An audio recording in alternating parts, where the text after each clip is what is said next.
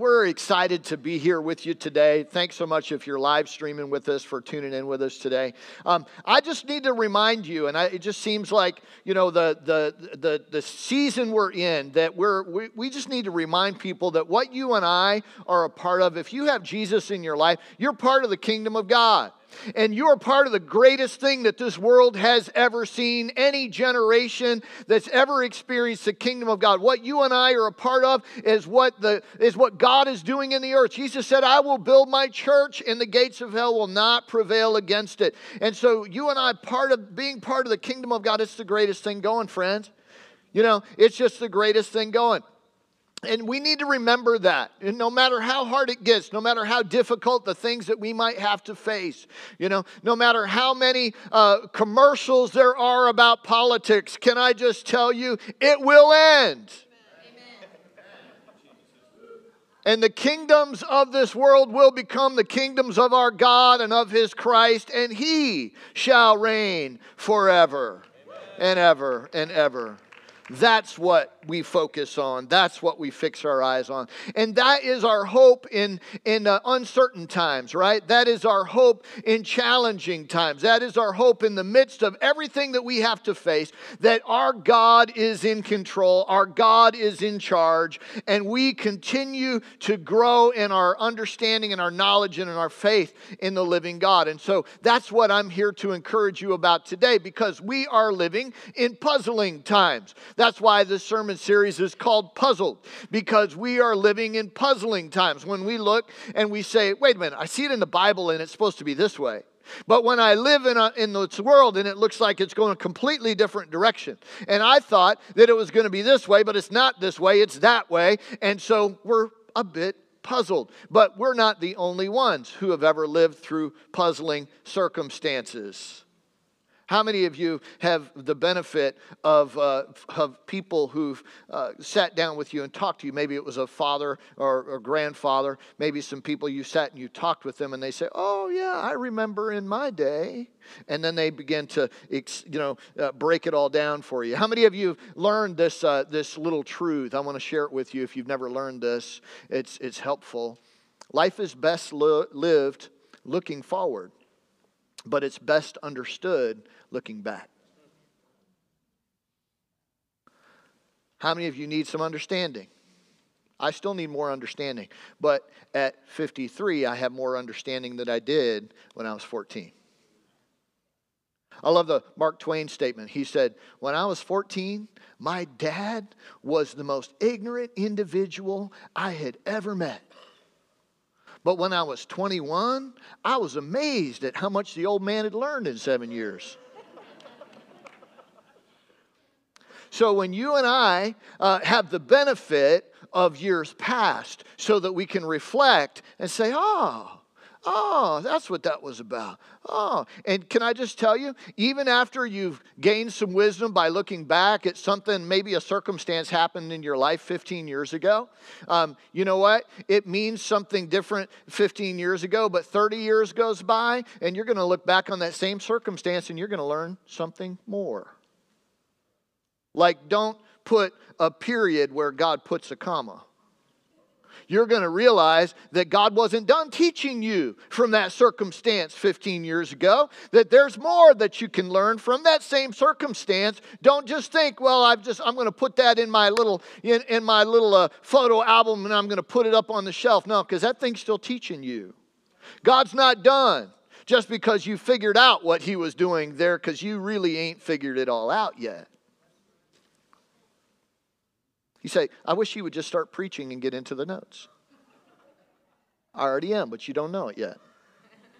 There are two books in the Bible, in particular, uh, that are Israel's history. One is Ruth, one is Esther, and they don't uh, they don't conspicuously call out God. They don't conspicuously point out the activity of God, but it's underneath there. And because it's part of their history, uh, in other words, if Ruth hadn't happened, then you don't have David. If you don't have David, then you don't have the line of David. If you don't have the line of David, you don't have Jesus. So they include Ruth in there uh, so that we can have the genealogical part. In, in the book of Esther, the entire, the entire people group of Israel would have been wiped out. It was kind of this crux, this moment in time where if God had not come through, then Israel would not have survived. If Israel had not survived, then we wouldn't have Jesus. If we didn't have Jesus, then you get the picture. So, uh, so even though uh, you know there's not a teaching about God, there's a teaching about God. And there's a teaching about how God can work in the mix, in the midst of evil governments, evil plans, uh, circumstances that were supposed that were designed to annihilate an entire people group, and yet God was working all along, even though God doesn't just get up there and sign His name. Here I am. I'm at work. And that's good for you and I because sometimes we don't see God all together working on our behalf, do we? We see situations that seem to be going opposite the direction that we feel like a promise of God or a, plan of God ought to be going. So let's pick up the story as we're going to talk today about uh, preparation for intercession. Preparation for intercession. Esther chapter 4. Then Esther summoned Hatach, one of the king's eunuchs assigned to attend her, and ordered him to find out what was troubling Mordecai and why. At this moment in time, Mordecai and Esther can't have a, a, a conversation because she is part of the king's harem, and so the king only lets certain people in. People could do him uh, that, that could do him bad. He doesn't have anybody around, so he has uh, everybody fully checked out, and so Esther has been checked out. Mordecai has not.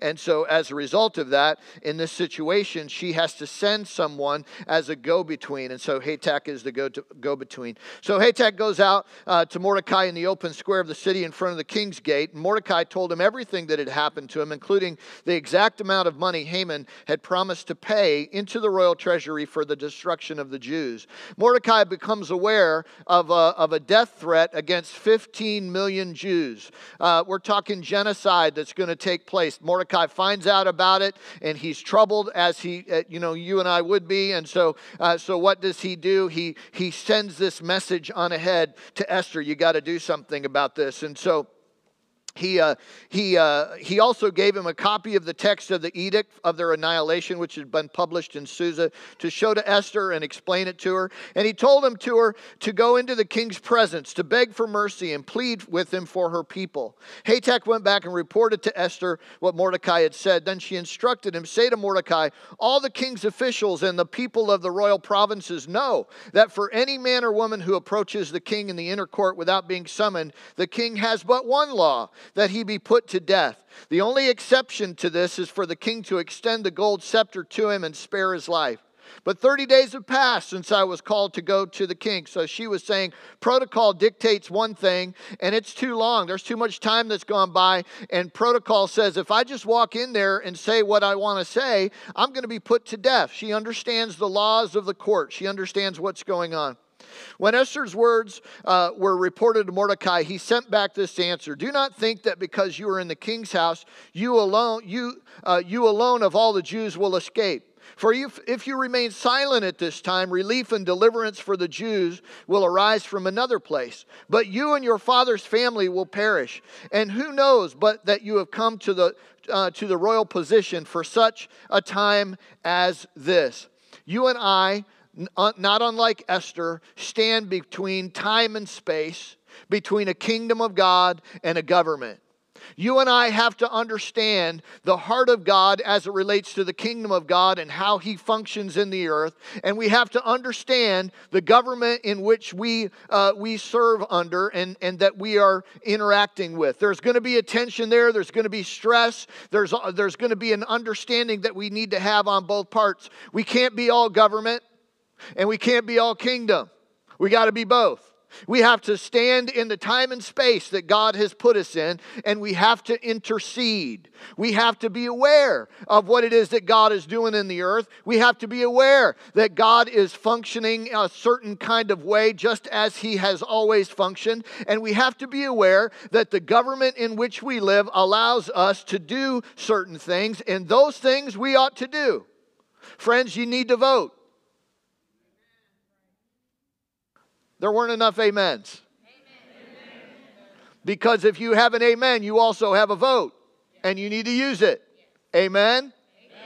So we need to be people that function within the, the structure that we have, but understand that God, it, He controls everything.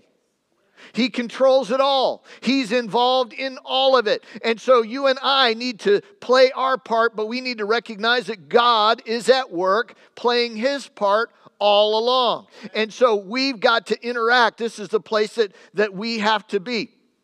And so uh, Esther understood uh, the times that she lived in. She understood what she was allowed to do, what she wasn't allowed to do. And uh, so she was working in the midst of it. Intercession means to intervene between two parties with a view to reconciling differences. You and I are standing in the gap in this age, in this generation. You say, I wish God would do something. He has. He put you right in the middle Uh, in between two parties so that you could intervene. He puts you in a spot. You say, It's really dark around here. That's right. If you can't see the light, it's because you are the light. I wish God would send somebody. He already has. He puts you right where He wants you. And so you and I need to intercede. We need to stand here and intervene between these two parties right? So, uh, in order to do that, we need to understand certain things. And this is what Mordecai was reminding Esther of. Here's three things. First of all, she's not safe, even in the palace, if, uh, if Haman's plan came to pass. There's a danger. There's a danger that's around your life and mine. There's a danger to every believer on the planet. There is a danger. You and I are not exempt from trouble. You th- if you thought that coming to Jesus would exempt you from the trouble of the world, then it's you got some wrong teaching. You got some you got some bad teaching in there, sister. It's not going to happen. Jesus said, "In this world you will have trouble, but be of good cheer, for I have overcome." Right? We are connected to the overcomer. So we are overcomers, right? Um, secondly, God wouldn't deliver is uh, God would deliver Israel, but she would suffer loss. This is what Mordecai reminds Esther. God is a delivering God. You and I have been delivered from sin. You, have I, you and I have been delivered from destruction. He will continue to deliver us. But what, what uh, Mordecai is saying to Esther is that, you know what, I'm confident in the promise of God, that God is going to deliver Israel. But you need to realize, Esther, that you've got to act in the midst of your circumstance, that you can't just be fatalistic and say, well, I'm just going to rest on the promise of God and I don't have to do anything. That you need to step up, you need to stand in the gap. You need to do your part in history for God to do the thing that He wants to do and you to receive the blessing that He wants to come into your life. There is nothing greater than you participating with the plan of God and watching God do His work watching God do his. Can I tell you the moments in time where I had the, was sharing, talking to a sister this morning. She was on Cloud Nine. She's talking about she led somebody to Jesus yesterday. There's nothing greater than that. If you've never led somebody to Christ, you know what? You need to go on a, a little evangelistic tour. You need to go teach in a kids' church. You need to get involved in, in a moment where you pray with somebody to receive Jesus and watch God work. There's nothing like it. There's nothing like it. You will, in that moment, realize hey, this is part of what I'm on the planet to do, to bear witness of his name. Amen? I'm here to do that. And, and thirdly, here, this reminder she was in the right place and the right time, at the right time by God's grace. Some of you feel like it's the wrong time. Can I tell you, you're, you're right exactly where God wants you to be? You're right exactly where God wants you to be. If you weren't, you would know it. There would be a constant unrest in your soul. I'm not in the right spot. It's not the right time. Can I tell you, God can use you right where you are. God can you you say, "Well, I'm ahead of my time." Well, I don't know about that. Sometimes we do get ahead of God because we're impatient. We'll talk about God's patience here in a little bit. But you know what? Jesus, here's a beautiful picture. Jesus walked everywhere he went, and he was always on time. He never said, Hurry up, guys. Hey, hey, hey, hurry up, hurry up. Sometimes we sometimes we can get ahead of the Lord in that way, right? Jesus walked everywhere he went and he was always on time.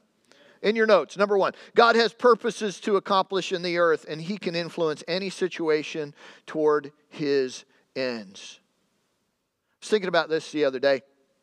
You know, uh, do you realize that the same stars that we look at are the same stars that Adam looked at, that Abraham looked at, that Moses looked at?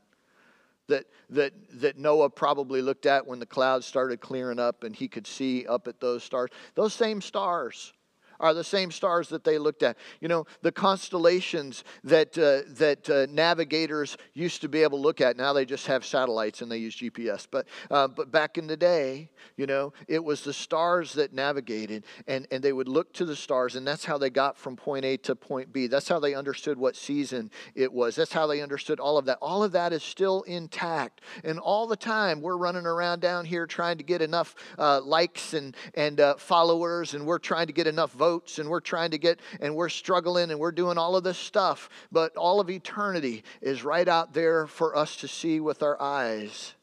The things that God is doing in the world, His purposes, His designs, they still are intact. How hard did you have to work to get the sun to come up this morning?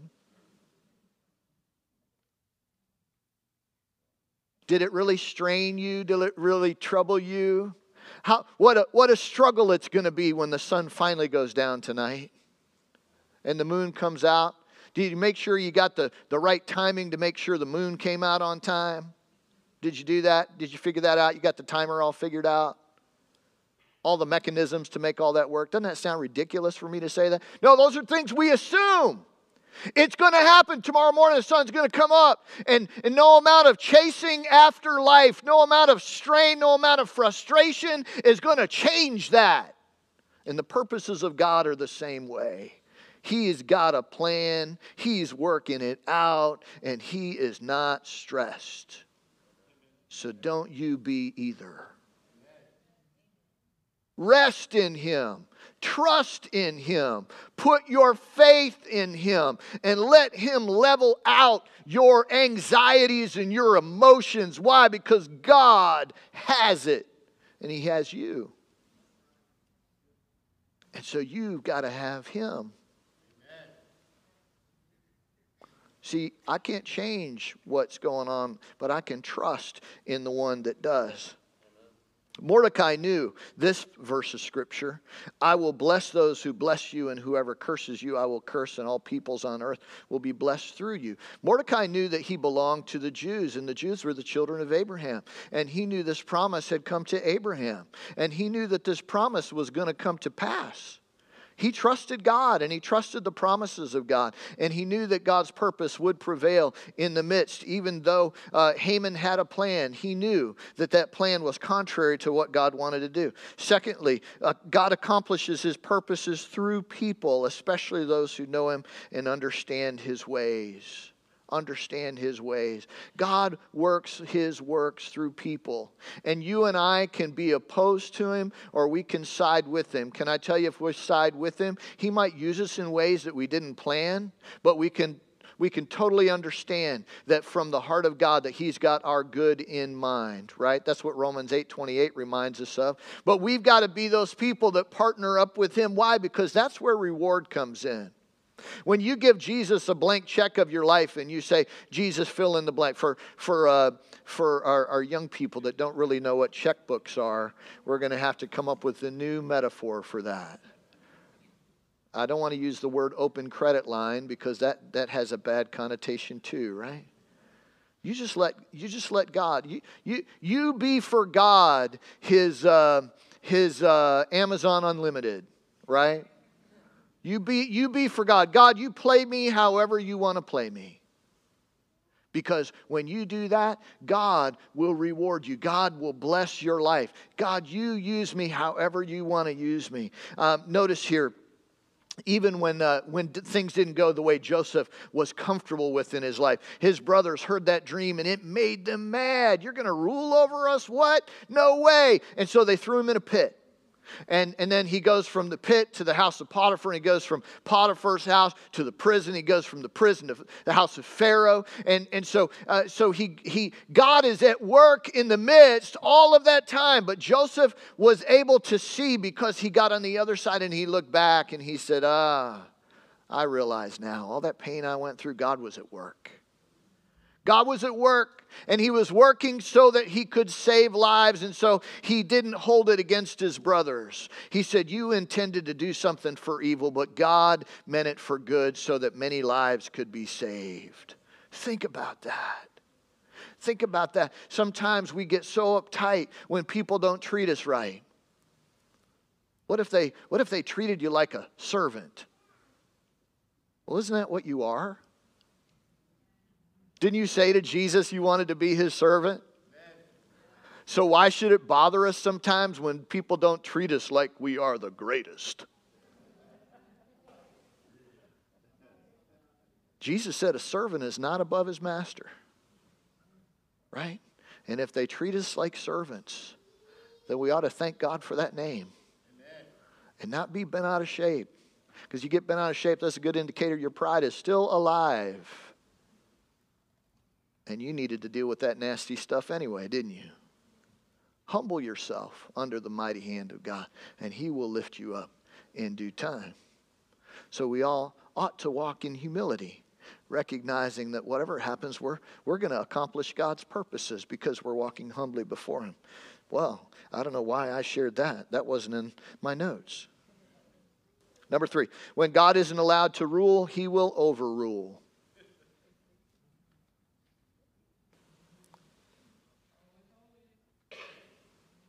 He will overrule. Who's in charge? God. God, whose side are you on? He didn't come to take sides, He comes to take over.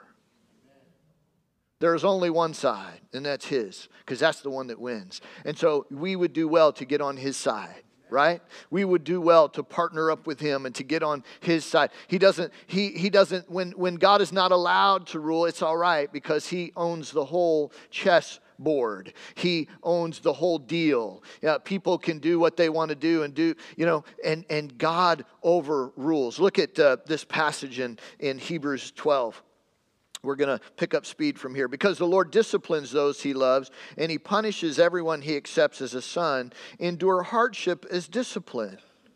God, it's really hard. He's saying, I'm growing you up, son. I'm growing you up, daughter. Why is it so hard? Because part of you is still alive.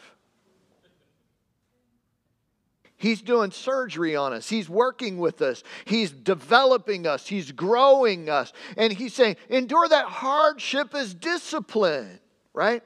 Um, God is treating you as sons, for what son is not disciplined by his father? If you're not disciplined, and everyone undergoes discipline, then you're illegitimate children and not true sons. Moreover, we have all had human fathers who disciplined us and we respected them for it. How much more should we submit to the Father of our spirits and live? Our fathers disciplined us for a little while as they thought best, but God disciplines us for our good, that we may share in his holiness. No discipline seems pleasant at the time, but painful. Later on, however, it produces a harvest of righteousness and peace for those who have been trained by it. Man, you and I, I could just oh, I could preach for a month on that passage. You know, the idea of discipline just means that there's a that there's a way that you and I ought to live our lives. I hope that you have a discipline of taking a bath. Because your discipline of taking a bath is directly connected to whether or not you get a spouse.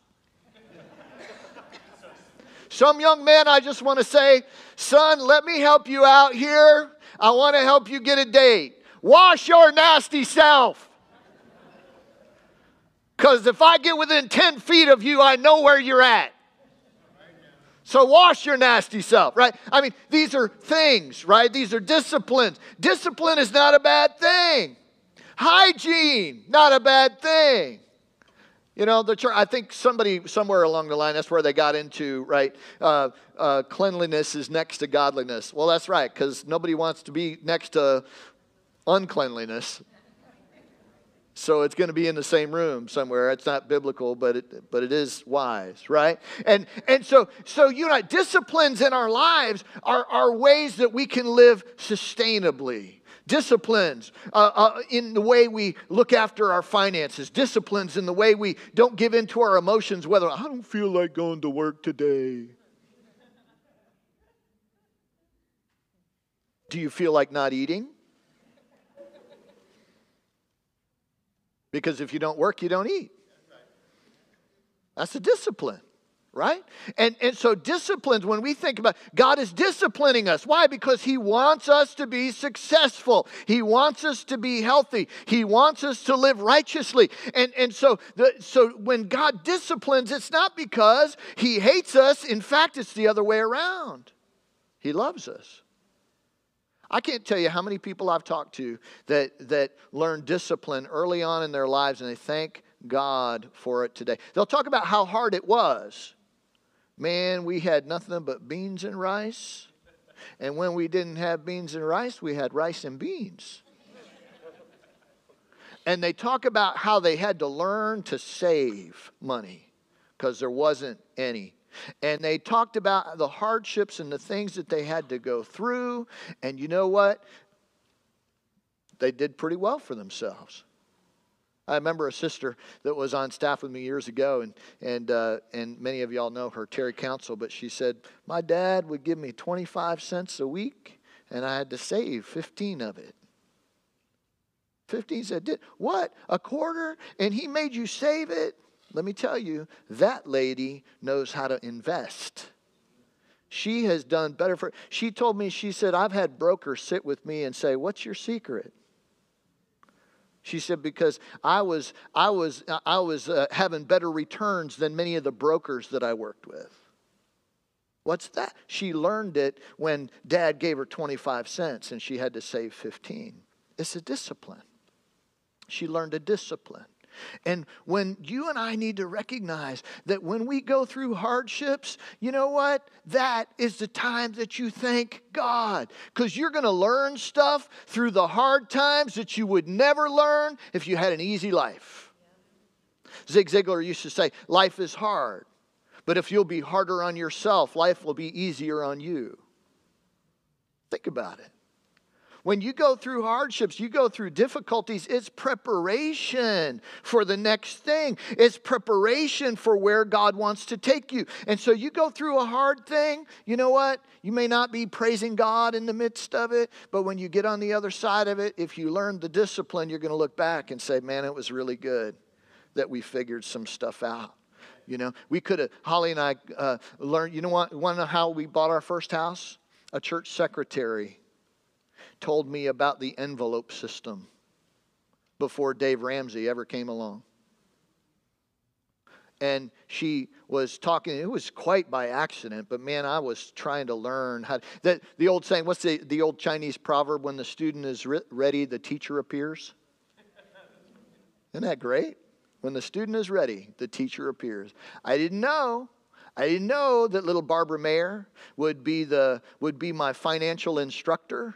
I didn't sign up for a class, but I was trying to figure stuff out. And as I was standing there one day, she started saying, Oh, and you know she started telling me how that she and her husband had had an envelope and they put an envelope for you know for uh, this bill and an envelope for that bill and envelope. And when they got paid they started putting money in it. And man i was like that's how we learn to handle money it's rudimentary it's very simple but i needed simple right and that's how we learned to set money aside and bought our first house. You know, it's, it, it's not rocket science, but it's a discipline, right? Somebody here needed that. I don't know.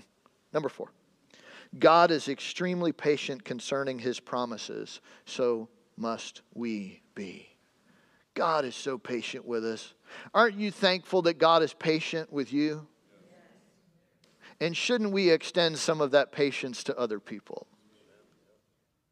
Now, here's a secret about, about learning to be patient you can be patient when you're living on a promise. Because the promise comes from the character of God, and the character of God will never, ever change.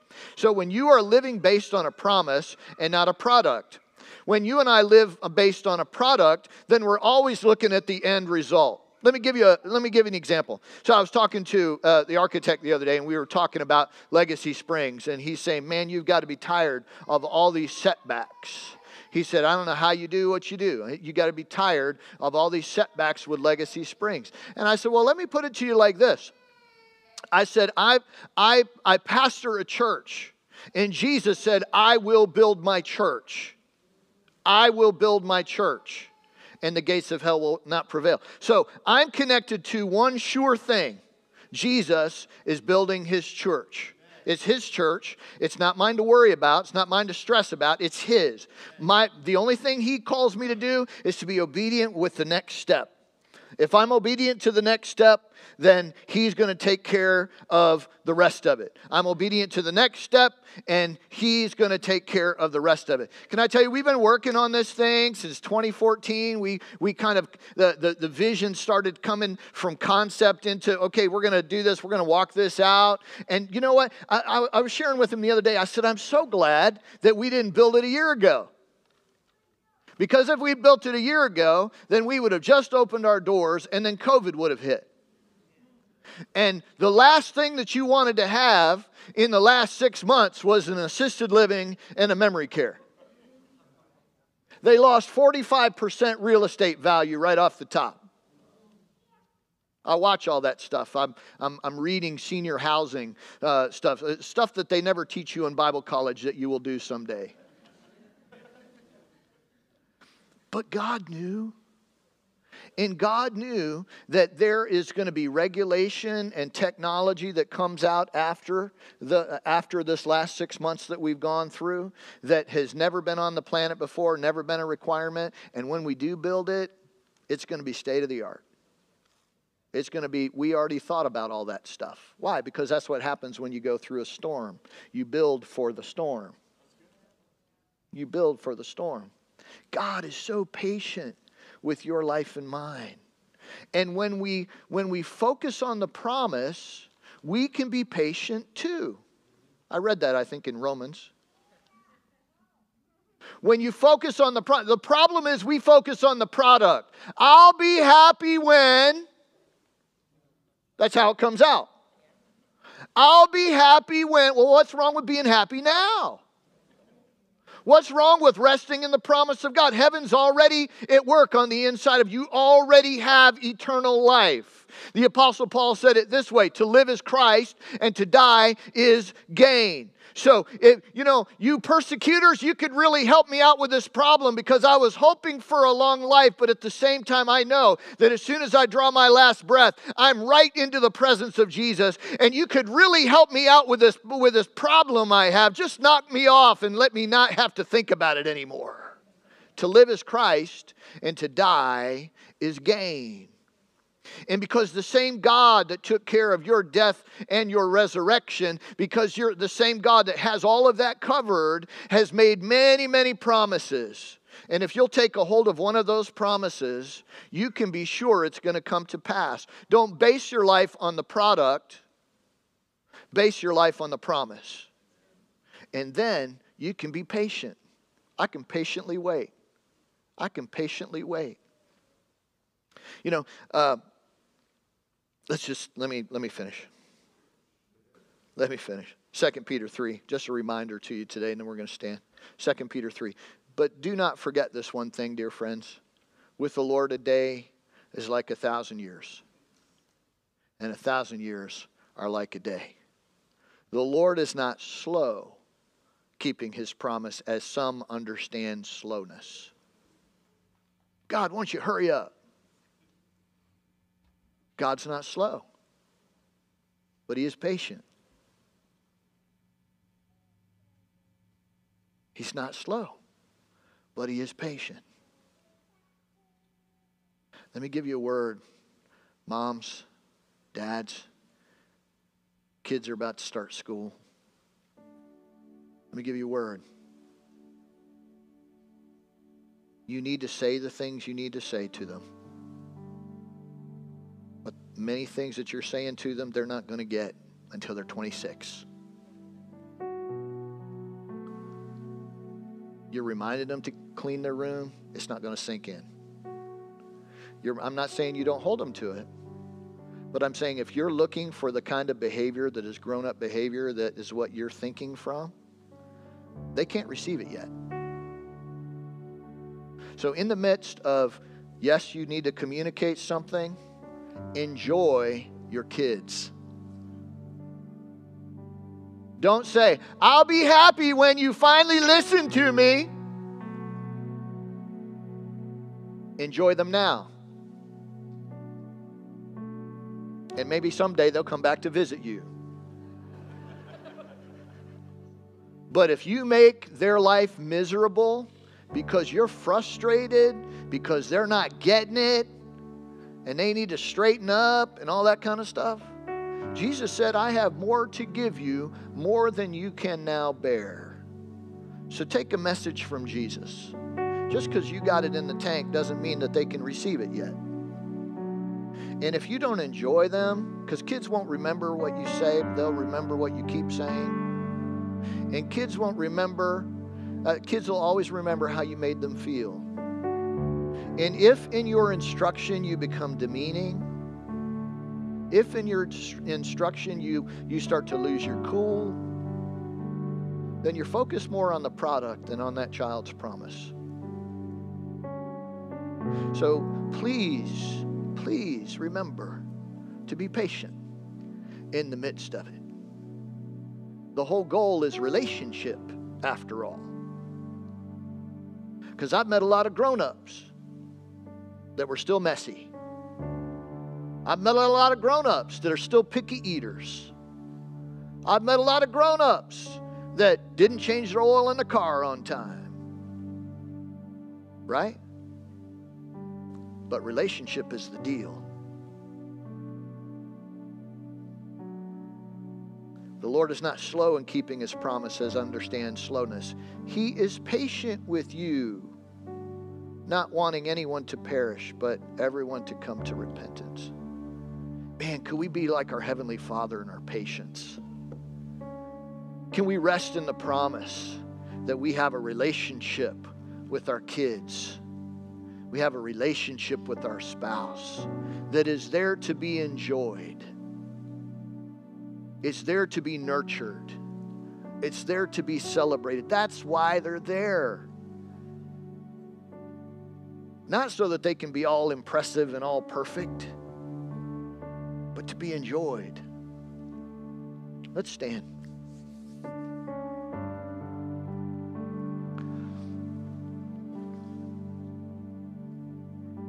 Holy Spirit, we need you